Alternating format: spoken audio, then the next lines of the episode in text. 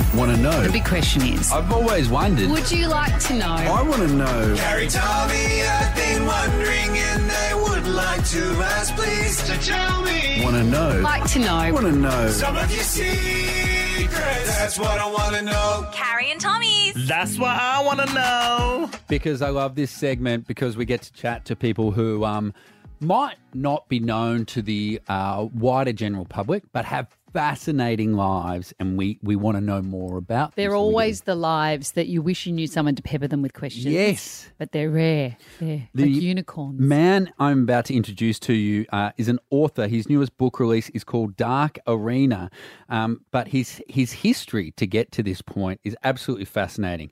He was part of the French Air Force as a teenager. He became a fighter pilot. He then moved on um, to be part of the DGSE, which I didn't know, but is the equivalent to um, the British MI6 or the American CIA. And He's he a worked as a spy. spy for some time before, once again, um, penning uh, these great books. the and books he joins are us spy now. books too. Uh, it is Jack Beaumont. G'day, Jack. G'day. Thanks for having me. Hey, thanks so much for joining us. We we don't really know where to start, so I I guess we'll start kind of in the early days. Can you can you tell us what led you to join the French Air Force? Well, I always uh, always wanted to uh, to become a fighter pilot uh, since I was a since I was a kid. Yeah. So I did, did um, mathematics and physics engineering um, uh, quite young, and then I joined the uh, the Air Force and I became a, a fighter pilot. I did my first uh, first war mission at 21. Wow. Where was where was your first war mission? It was in Bosnia. Okay, and and I always hear from um, I was going to say from people that's not true. It's mainly from movies and TV shows I watch that the reality of um, people who go to an active war zone um, compared to what they thought it was going to be like in, in your case when you said you know it was something you always grew up wanting to do seems to be starkly different. Was that the case with you? Oh yeah, yeah, absolutely. I mean, I mean, you grew up, you know, with movies like The Right Stuff, or of course, of course, Top Gun uh, Yeah. a bit later on, and and and you become a fighter pilot, and it's very nice to have a, a flight suits with a, with a, lots of patches on it to go in nightclubs. But then, then then one day, one day, someone tells you, uh, actually, uh, you taking off Monday morning to go on a war zone, and and it's it's it's not what you uh, had imagined, and it's it's in a way it's very interesting because that's where you really discover yourself. You know, you uh, you can't anticipate the uh, the kind of reaction you're gonna have. At what point then do you decide to become a spy? Is it a situation where someone taps you on the shoulder and says, you know, we've noticed this, you know, these qualities in you, we think you'd be good? Or is it something that you go, oh, I'd like to do that? No, no, it's it's um, actually what happened is so I, I, I, was a fighter pilot for almost ten years, uh, and then I had a flying accident, so I injured my back, um, and uh, I had to be retrained uh, as a pilot for special forces. So I, I was transferred to special forces for a few years, and I did um, I did the hunt of the Serbian war criminals in, in the Balkans for for a few years. Uh, so flying. Um, propeller planes, um, you know, for very short takeoff, short landing by night, on landing on roads, on fields, uh, with no flight plan, all the lights off, this kind of stuff, to to pick up some guys and dropping some guys. Uh, so that was that was a lot of fun, and actually the the, the people I was uh, transporting in the back uh, were sometimes from special forces, and then after a moment I realized that some of them actually were Secret Service, so the French CIA called the DGSE Yeah. uh, and they became mates. Uh, and then I had a survival training uh, in the Alps in high altitude because I was meant to go and do the same for Bin Laden in Afghanistan at that time. Uh, and um, I had a, um, I mean, one of my discs in my back popped out again, so I had second surgery, and I had to stop flying in the military. And then those guys uh, said to me, "Why don't you try to join us?" And so I did the test, which is one year test to join uh, and I was selected. And when I joined, internally, uh, they uh, offered me, uh, they asked me if I wanted to do more tests to become an operative, and I said yes. So I did more tests, and I was selected. And then I became a, an operative. So I did uh, almost eight years of clandestine operations on the false identities in, in various countries. Jack, you mentioned then, if I heard right, that the test was a year. That first test. Yeah, to join the, the company, to join the DGSE, it's, uh, the, the test is spread on one year. And, and what are the success rates like of people who go through that testing process? No, it's pretty pretty low. Uh, pretty low. It's it's uh, when you join like this. Normally, uh, you go what we call in the uh, uh, intelligence division. So normally to start as an analyst, uh, and then after a few years as an analyst, then you start dealing with human sources, and you start going a bit on the field. And that's for the intelligence division. But the operational division, which is the uh, the real clandestine operations and offensive actions. Uh, they have an eye on the basic training of the new uh, of the newies uh, joining the company, and sometimes they allow themselves to do some cherry picking. So that's what happened to me, and so I, I did the basic test on one year to be. Uh, then I was selected. I joined to go in the uh, intelligence division, and then I had an internal phone call uh, asking me if I wanted to do more tests to be uh, an operative and was selected. And then the, the we are a very very small amount of people doing that job. Is it like the movies? Like, what's the day in the life of a spy like? Can you take us back to, and obviously, I'm assuming you can't tell us the details of the actual uh, uh, scenario you were in, but can you paint the picture of, of a scenario that you might have been in and what your job was? Yeah, yeah, sure. Uh, well, first, first uh, you you uh, you replace for the French services at least you replace the Aston Martin by a Peugeot. but but uh, except from that, I mean, it's it, that's what I try to describe in my books. Uh, whether it's the Frenchman or Dark Arena, is actually 90% of us are married with kids. So uh, the, the the daily life of a spy is, uh, you know, leaving your house in the morning, uh, before leaving the house, make, looking in the street if uh, if there is something weird like people waiting or a van or something which could be there for you then you leave your house then you do a itinerary of security to make sure you're not followed. Uh, and when you and then you virtually become someone else. And this someone else has a daily mission or a few days mission or a few weeks mission. Uh, from the moment you become this someone else you go in a safe house um, where you drop your real life in a in a cupboard and uh, pick up your false life with a false IDs, another watch, another other you know jacket, uh, other clothes and everything, and uh, and then you uh, leave this building by another exit, and where you so you really became someone else, and then you you do you go and do what you have to do. Um, and of course, zero, absolutely zero contact with the family because um, this someone else is not meant to know your wife and kids.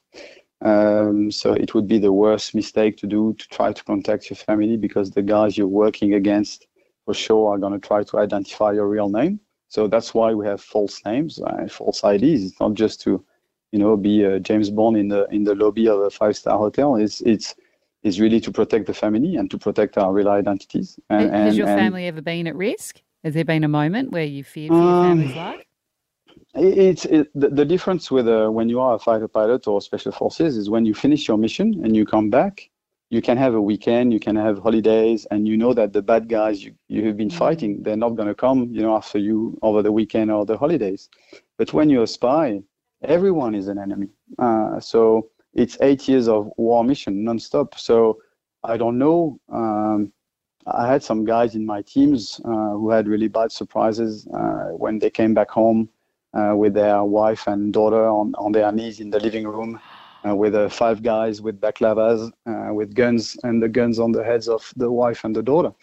Um, so you, you never know you never know when your when your your real identity uh, is is burned or not. So everyone is a potential enemy. Each time you come back from a mission and your wife tells you that you know she met this very nice mother at, at school because her, her kids in, in the same classroom as our kids um, immediately you you are so paranoid of everything that you know immediately you ask all those questions. How did you meet her? Did she ask any question about me? Have you seen her car? Have you seen the id plate of the car? Did she my come to our place? Have you been to her place? Have you seen the husband? Got to be uh, exhausting living with you, Jack. ah yeah yeah yeah, yeah. Well, look it's you know it's it's uh, divorce divorce is the rule and and unfortunately uh, suicide is is is pretty Oh. is pretty uh, heavy as well yeah Jack, uh, why? I mean, sorry, not not in relation to the suicide mention, but w- w- it sounds just so stressful for me to hear, and it sounds like it must put a strain on any relationship. Why do you do it? Well, clearly not for money, um, because you're not uh, you're not well paid. Um, How much so, does a uh, spy get paid? Well, it's uh, it's uh, really low. Well, keep in mind that you know French salaries are not Australian salaries, but um, uh, basically you are paid, be, uh, you know, um, because of your rank in the military. So uh, imagine the salary of a of a captain or a commander, and that would be the salary. So uh, to give you an idea, I did uh, I did this uh, high risk mission once. I, I globally I did more than uh, 100 missions, so I, I had more than 100 different identities, um, and I did this uh, one uh, pretty intense mission where people were hanged in the light at the light poles on the light poles in the street uh, where I was, and if I would have been caught, uh, I would have been one of them. Um, and at the end of the mission, it, it became really, really uh, intense. I had to sleep with a gun and block my door and everything. And when I came back, uh, because of this uh, high risk mission for a few weeks, um, I had a special incentive on my bank account uh, for to thank me, uh, like a, a bonus, uh, and it was a, a bit less than 200 euros. Oh my God. Yeah. So you don't do it for money. You do it because um, you want to do it for, I mean, to defend the people who don't even know you exist, and of course for your country, and what for what you believe in, and and uh, and also because you know it gives you a, a thrill, of course, and being a part of of the secret of the secrecy, and uh, you, it's, it's like in the movie Matrix. You know, you feel like you are one of the few who know what's really happening and re- reading between the lines and, and, and seeing things around you when the average person is living its life normally.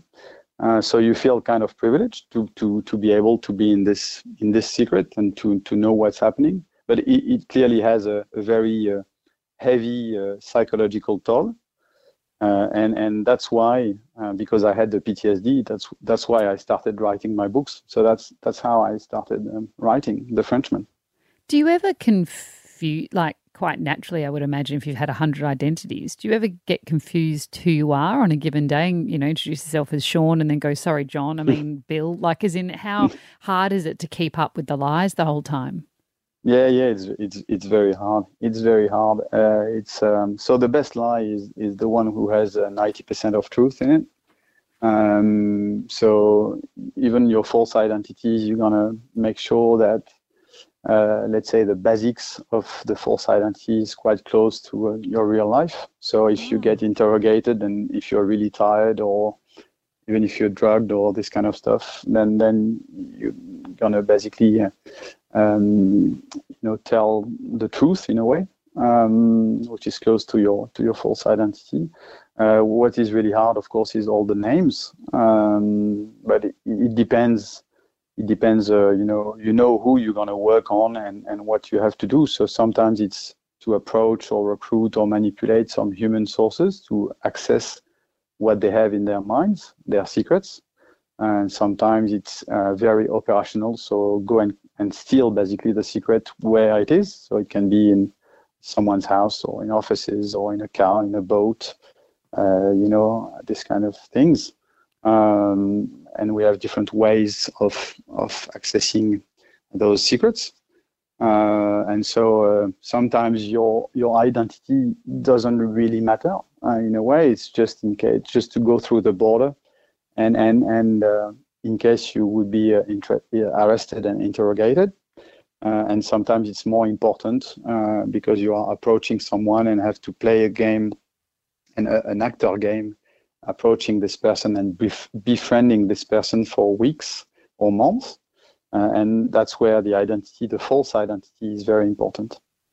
Jack, is this a, a whole world? Like, when I hear you talk about this, I'm now just wondering are there spies everywhere? Like, uh, is, is even in uh, Australia, is there spies from every different country just existing in everyday life? Well, I would say that at the moment, I guess uh, they are more in the Middle East than in Australia. Right. But um, uh, yeah, of course, you have uh, you have uh, spies uh, everywhere. Now, it, it depends actually of the nationality of the spies because we have different way of working, and and and because we are uh, different numbers. Like for example, the DGSE, the, the French uh, services, uh, is a few, uh, you know, dozen of thousands, uh, when when or a few thousands. Um, I mean, not on the field, globally speaking, the, the whole company. Yeah. When when uh, Chinese, for example, services would be 1.2 million. Right. So so so um, uh, it- it's it's not the same way of working. Uh, you know, China can easily send, uh, especially with Australia, uh, some some Chinese students or workers in different places, and even if they are not really spies, like trained or, I mean, paid by their services, they have to write reports. They have to communicate what they see, uh, or maybe uh, uh, befriend some people when they're asked to.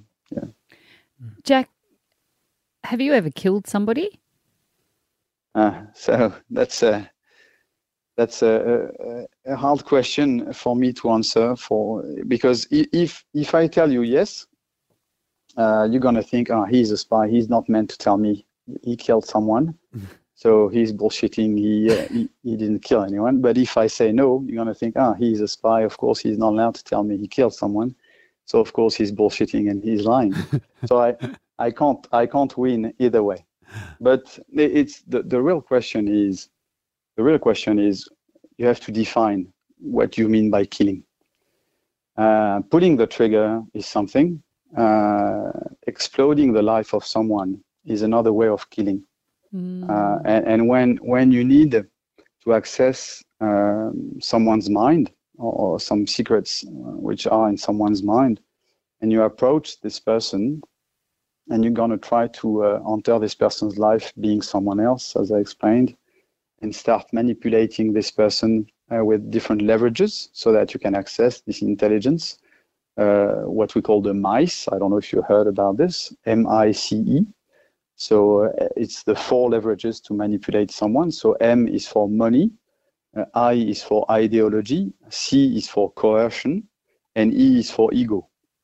So you're going to identify the mice of the person, and then you're going to start exploiting the mice that you detected. Uh, and, and you enter this person's life, and then you start to uh, manipulate this person based on the leverage you detected in the mice, so that this person talks uh, and gives you the, uh, the information. But sometimes, sometimes they are good people, unfortunately. Sometimes they are bad people, of course, and it doesn't really matter. But when they are good people, sometimes are you know, a good husband, uh, no uh, playing debt, no drug uh, addiction, no mistress, uh, heavy, happy kids, uh, happy wife, not really interested by money, not really any ideology or whatever. But we need to access uh, the intelligence in his mind. Uh, then we're gonna, on purpose, destabilize uh, his life to create a mice. So we're gonna blow up his life, basically, his marriage or kids or this kind of stuff. So that so that we finally have a leverage to access this information. And so, to answer your question, uh, this is the heart of the job uh, to uh, to obtain this intelligence in someone's mind. And unfortunately, let's say 20% of the time, uh, it's in a, in a, in a good person's mind. So you have to uh, you have to uh, destabilize uh, this person's life. So it's a different way of killing uh, but you, you you explode the life of the person. Did you ever like disagree with the target that you were given? Yeah, it's it's it's hard to disagree because on purpose, when you work in intelligence, you usually don't have the full picture of the whole context and everything on purpose. Because if something happens to you, and if you get interrogated in a basement, uh, you know, you have to limit uh, what you can say has to be quite uh, limitative. Um, so um, you usually don't have the full picture. So sometimes when you ask to do something, uh, you don't always uh, understand it, or you don't always, you know, share the point of view. Uh, but uh, you know that if uh, there is that re- request, uh, might be because you know there is something higher or something deeper that what you know, and and might be a reason somewhere. What is really hard is to because I, I, I understand your your your question and maybe I'll try to answer it differently. Sometimes you work on someone or you have really dangerous, heavy missions for a few weeks, and the intelligence, so you risk your life basically, and then you bring some intelligence back. And what is what is really uh, disappointing sometimes is you see your country or the president of the country or the prime minister of the country taking a decision for France on the inter- international scene uh, related to the country you've been doing your mission, uh, which clearly really doesn't um, consider the intelligence you've been taking back. So it goes against. So you, you think uh, I've been risking my life for nothing. I've been risking my life and my family's life, uh, being someone else in a in a dangerous country to finally get this, you know, a piece of gold of information. This piece of gold of information went up to the prime minister and the, the, president of the republic, but he decided not to consider it. And, and, and, and the position of France is, is, is not uh, considering the information you, you brought back. So that's sometimes uh, a bit hard uh, to accept. I can imagine. Um, you mentioned interrogation before. Have you ever been um, caught and interrogated? Uh, I don't remember. Okay. Much like the "Have you killed someone?" question. Yes, Is that yes, right? yes, yes, yes. um, J- Jack, I was I was going to ask about your um, family, and, and when you said you would go off and you wouldn't be able to have any contact with them, was there any occasions where, um, you know, you said I'll be gone a couple of days, and that turned into a lot longer, and they had no way of knowing when you'd be home? Yeah, it did happen uh, uh, several times. Uh, the and and actually one day I I, I um, really um, did a, a big mistake and. Um, uh, so I, I was meant to be away for for uh, like let's say a week, and and uh, the, the mission I was in uh, uh, actually got uh, uh, longer, and so I thought uh, that I was going to ask. I had some, you know, the way we communicate on the field between us. Sometimes you have a backup team or not, but when you do, we communicate with little stickers that we put in different places because we have no phone, we have no nothing. So we we uh, what we do what we call clandestine liaison. Uh, so we put little stickers in different places, which means different thing. And normally there is no collusion. Normally we don't meet each other. And and on that specific uh, occasion, uh, I asked, so I did put a sticker requesting a direct contact, um, and so I, I met in the in the basement of a bar um, in the other country, uh, the, one of my um, uh, backup team uh, member, and uh, I said to him, I said, okay, the mission is gonna last for one more week. Would you mind uh, in Paris? Basically, at some point, inform my wife that it's gonna take longer, but I'm fine. Uh, and actually, that was a big mistake because um, the way he did it, she was she was at the market, you know, on a, on a Sunday morning, you know, picking up her fruits and everything with the kids. And then you had this guy she didn't know uh, who came next to her and Oh started God. started to look at, at the fruits like like she was doing, you know, and without looking at her, just said he's fine, but he will it will take longer. And then he puts the fruits back and just leaves, you know. And and and so she was there and she thought, ah, you know, is it real? Is it not real? course. I- Is is he uh, actually uh, really working with with my husband, or is it, uh, or actually my husband got caught and now they know who I am, um, Oh. and and they are testing to see what my reaction is gonna be. Uh, is it a friend? Is it an enemy? Is it you know? So when I came back, she was so pissed off.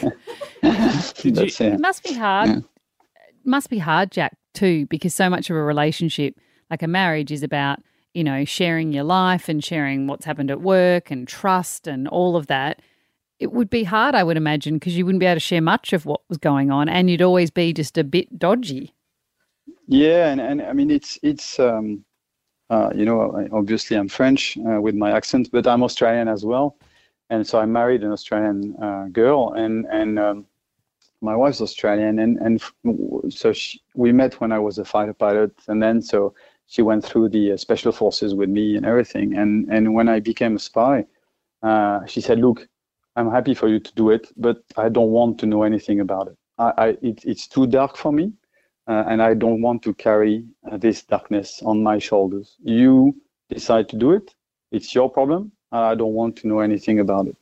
I trust you, but I don't want to know anything about. It. I don't want this darkness in my life. Uh, and and the problem is that, you know, we all have a dark side. We all all have a dark side, more more or less, but we all have one. And so this yin and yang, and and the problem is when you join the company, you have a pretty much uh, you know good equilibrium, and that's why they are hiring people married because it's a sign of mental stability, and and you have and you have and you have this this anchor, you know, which is grounding you back in your real life because when you have so many identities, you need to know and re- you need to remember who you really are, and so having being married with kids is something which you know takes you back to your real life. Um, but at the end, you, you, to fight the bad, the bad people, you have to be as bad as them or worse. Um, and so you really, you know, disturb this yin and yang. And one day you wake up and it's all black. Uh, and and, uh, and and your wife, you know, you changed. Your your wife doesn't recognize the man she decided to to to marry, and and and actually you don't even recognize yourself uh, in in the mirror, you know. And you know that's that's a good moment to stop. Jack, I, I, I can't imagine a more exciting job than the one you had. And then to transition into writing books, I imagine that was a lot less of a um, adrenaline rush. Uh, yes, uh, no, clearly. I mean, uh, the, the the all the jobs I did had a high level of adrenaline, but at the at the end, you don't even realize it um, that you're living on the adrenaline. Mm-hmm. Uh, so so when I left um, when I left the company, uh, I moved um, and I worked in, in uh, still in defense, uh, but as a contractor.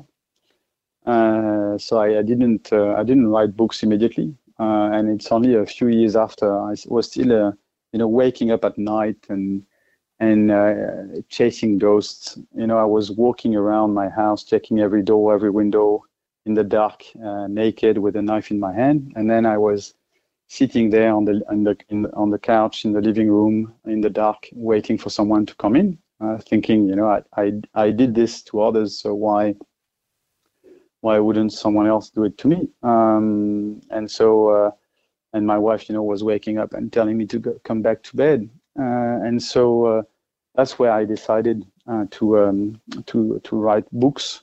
Uh, one of my mates actually in Sydney said to me, "You should you should write a book. It would help you. It would be a cathartic process uh, for you." And that's how I started to write The Frenchman. And I, I wrote it thinking that no one was going to read it. No, I wrote it thinking it was not going to be was not going to be published, and only my family and friends would read it. And and it became a bestseller, a multi bestseller in Australia and New Zealand, uh, and and was released in France, in Japan, in US. Um, I sold the rights to uh, Hollywood uh, to make a TV series, uh, and then I was ordered. I was ordered, you know, book two, three, four. So, uh. Yeah, and and I and actually I felt better after, after writing That's the so Frenchman. good. So yeah, yeah. Um, there was a period of time where you uh, were responsible for taking care of a very famous general. Uh, can Yeah. you give us, uh, just on our way out, one crazy story from that time? The the one that would just have us going, "Oh my god!" Ah, yeah. So that was so that's when I was in in uh, special forces, and so I was uh, transporting for very uh, specific missions um, in the context of the catching the the, the Serbian war, war criminals. Um, and so we landed in. Um, uh, I've got plenty of stories, but we landed in um, in that city, and he said to me in the plane, said, "Okay, uh, I need you to come with me. Uh, I have a very important meeting." Uh, I've been discussing with those guys for the last uh, four or five years uh, with a translator. And actually, what they don't know is actually I speak Serbian fluently. And today I'm going to unveil uh, that uh, myself, and I'm, I'm going to make them understand that actually I understand everything they say for the last five years. Oh my god! Uh, and and and they they might not going to be happy. So I I I might need your your help to get out of it. So you're going to come with me. And so we uh, ended up in a, this massive, uh, massive, uh, you know, ballroom in an ex-Soviet bloc hotel, uh, where we were having lunch. It was a very long, long table, and on, on one side of the table it was just he and I, and on the other side of the table there were like ten, uh, including the the big boss of the uh, the local services and and his translator. Uh, and the general told me in the car, I said, look, in the middle of the, the lunch, I want you to drop your napkin on the floor. And uh, while you pick it up, you you check under the table if those guys have guns, you know, under the table on their knees. Uh, and when you uh, stand back up, uh, if you put the, the, the napkin uh, back on your knees, it means it's fine. And if you put it on the table, it means they all have guns. And and, I uh, would get and I this said, so okay. wrong. I'd put it the wrong way. and and so uh, we arrived uh, at lunch, and I so he s- g- gave me the sign, so I dropped my, my napkin, looked under the table, and all those guys, except the, the big boss and the translator in the middle, all those guys, all had guns on their on their knees, uh, under the table, uh, holding their guns. Uh, so I, I put myself uh, back in my in my seat and put the napkin on, on the table. And then he looked at me with a little smile, and then he started speaking in Serbian Oh, uh, and and and, and then I thought, ah, yeah, that's that's not going to be good. And so we had the time. The time it really created a big mess. So they were a bit lost, and it gave us the time to escape, basically. And when we arrived in the plane, he said, ah, "Okay, take off, take off immediately, take off." So I started the engine, and we started to taxi. And the time we taxi, we had the cars chasing up on each side of the runway uh, with the, the guys with the pickups with the Kalashnikovs, you know, and starting to shoot, starting to shoot in the air or trying to shoot in front of the plane to make us stop. Uh, and so I, I took off immediately. I think I took off on the taxiway, and so I, I, I took off, uh, gear gear up, and I stayed really really low, not to be uh, in the in the shooting range of range of an RPG, and uh, stayed really really low. And then we uh, we went and, and landed in Mostar uh, to to refuel, and we had a whiskey on the way. oh my God. Did, when you're working with someone so closely, were you ever worried they might be a double agent? Did you ever have an experience with that? Uh, ex- direct experience, no. Uh, I know some. Uh, I mean, it did happen to some of my um, my teammates in the in the service, but uh, the way it's done, uh, I mean, we have the internal security of the company. I'm not talking about the internal security of France. So inside the DGSE, you have some um, some guys which are part of the DGSE, and they are their job is to hunt and chase the spies, uh, the the double agents who could be, uh, uh, you know, in, inside the DGSE. Uh, so sometimes they have some doubts, and you you because you're working with those guys, uh, they call you and and you get you know a bit interrogated to to to to tell what you know about this person. Uh, but it didn't happen to me directly. So usually the checks, it, I mean, it's really well checked all the time. And uh, I'm not saying that it's not happening. Uh, it never happened to me. Well, Jack Beaumont, this has been absolutely fascinating. If you haven't got a copy of um, Jack's best-selling uh, novel, The Frenchman, make sure you do that. And the new book, uh, Dark Arena, is also out now. Uh, grab them both. Um, it's been Oh, to say fascinating pleasure, is a it? real Yeah. understatement. Jack Beaumont, thank you so much for joining us. Uh, thanks a lot for having me. Thanks a lot.